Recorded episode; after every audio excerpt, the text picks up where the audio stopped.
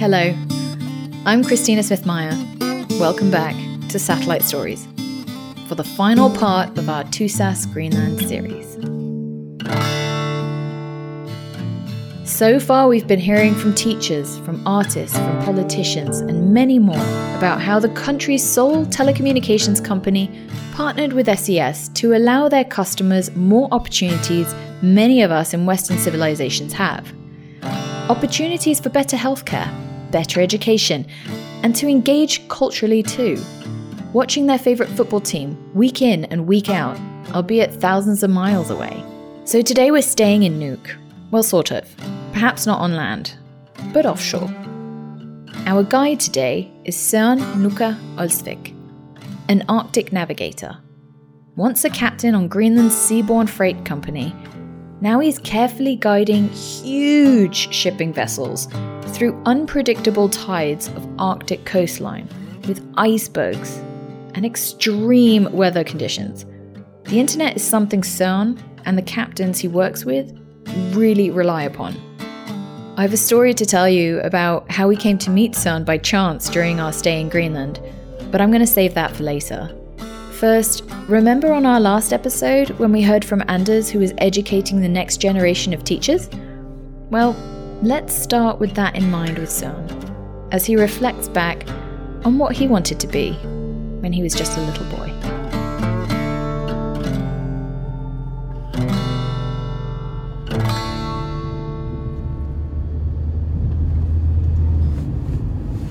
Yeah, always knew.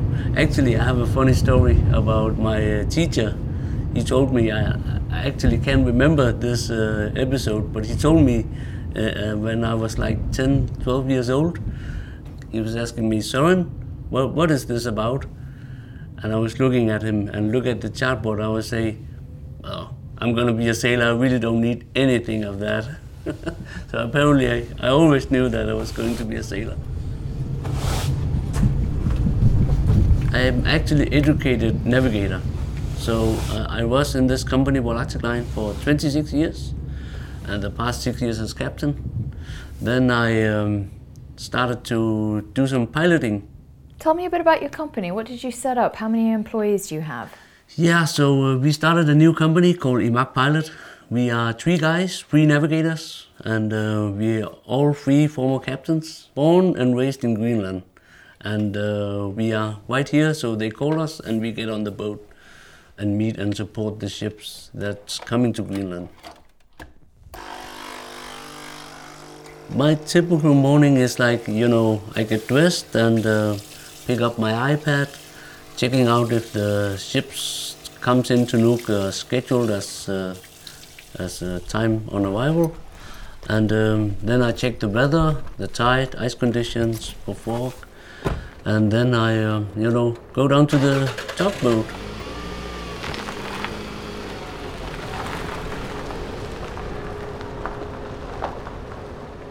We are down at the docks, and uh, uh, anyway, so the tugboat is down here, and uh, I'm going on board this tug, and then we're going out to the big tanker called Seacut. And um, I'm going to help uh, and support the captain with information about the tide and wind and and some traffic and come back here to Nuuk. There was a little bit of ice uh, coming in from the fjord, but uh, nothing too difficult. The wind is uh, northerly, about four to five meters per second. So um, it's going to be fairly easy to get this tanker in.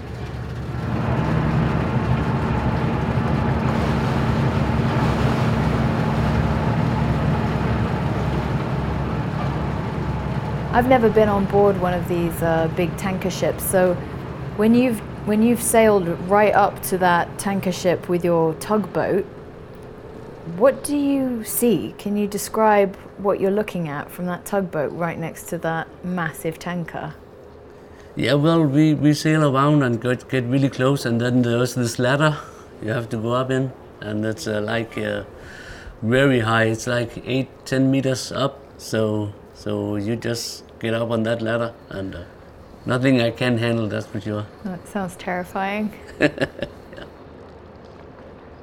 No two days are the same. Uh, you're talking with different captains and different uh, ship on different ships, but but uh, I feel when I get on board, the the captains and the people I talk to and uh, support, they are really listening to my advices. So so when I tell them not to sail too fast and not to do like this, they, they're really understanding of the both the nature and the dangers up in Greenland.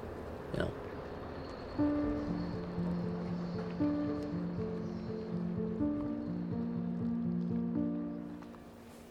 Well, uh, uh when I was in uh, in Arctic uh, I've been uh, sailing all the way from the far north of Greenland to the far north of East North Greenland and all the uh, cities and settlements in between, I've been to them all.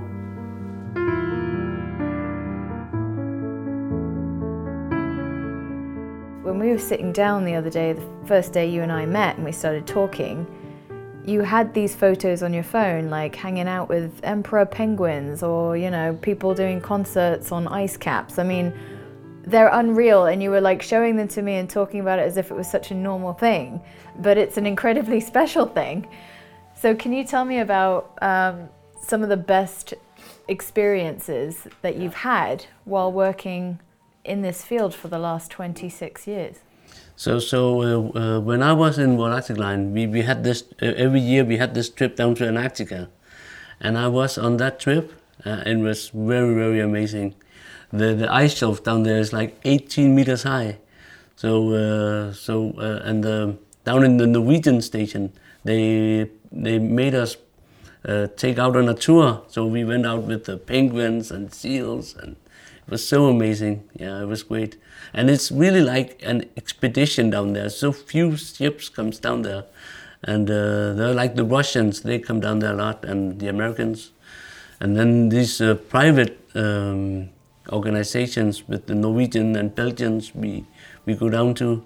They charter us to go down there because we have the ice experience. Uh, so, so we were down there for like, it took like um, 14 days uh, to, to get down there. And we were down there for like one week and got back to Cape Town. It was really amazing. It was great.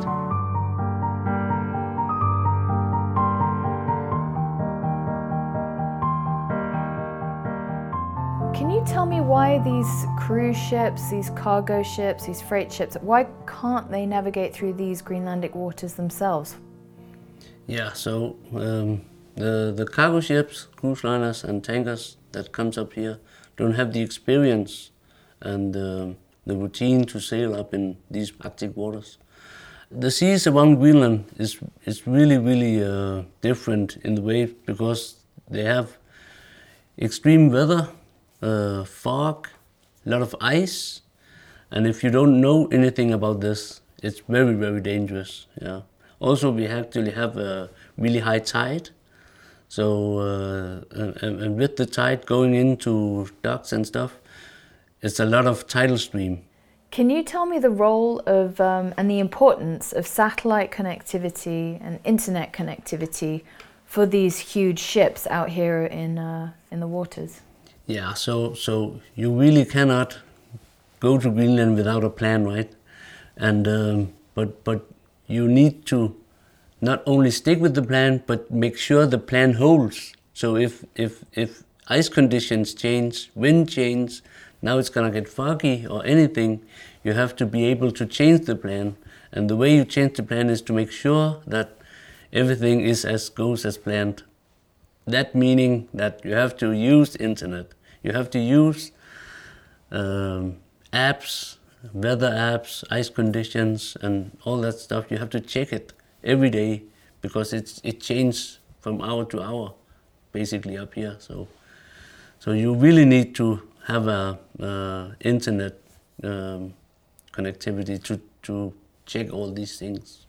Would you say that you were relying very heavily on internet connectivity to get up to date sort of live feeds on the weather change and the forecast and all of this? Yeah, you, you really rely on, on, on, on live feed. You, you cannot sail across the Atlantic without live feed from uh, weather conditions.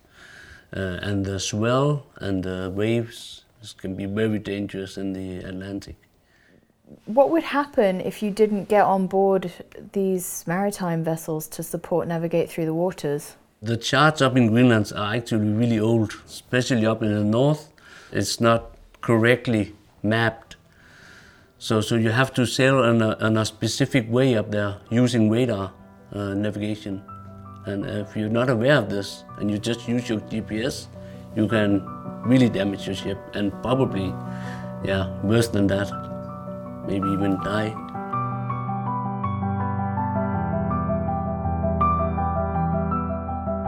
What for you makes Greenland such a special place? Because I'm, I'm hearing, you know, that you're proud of being a Greenlander. Yeah, of course, I'm very proud of being Greenlandic. It's such a great nature. Uh, although it's dangerous and have a lot of uh, aspects of uh, that conflicts with uh, today's technology uh, with ships and transports and but it's also uh, you know like uh, a challenge that you can overcome if you follow the rules and the support then you will come safe to, to the docks every time yeah. do you guys say challenge accepted yeah, yeah. Challenge accepted, yeah.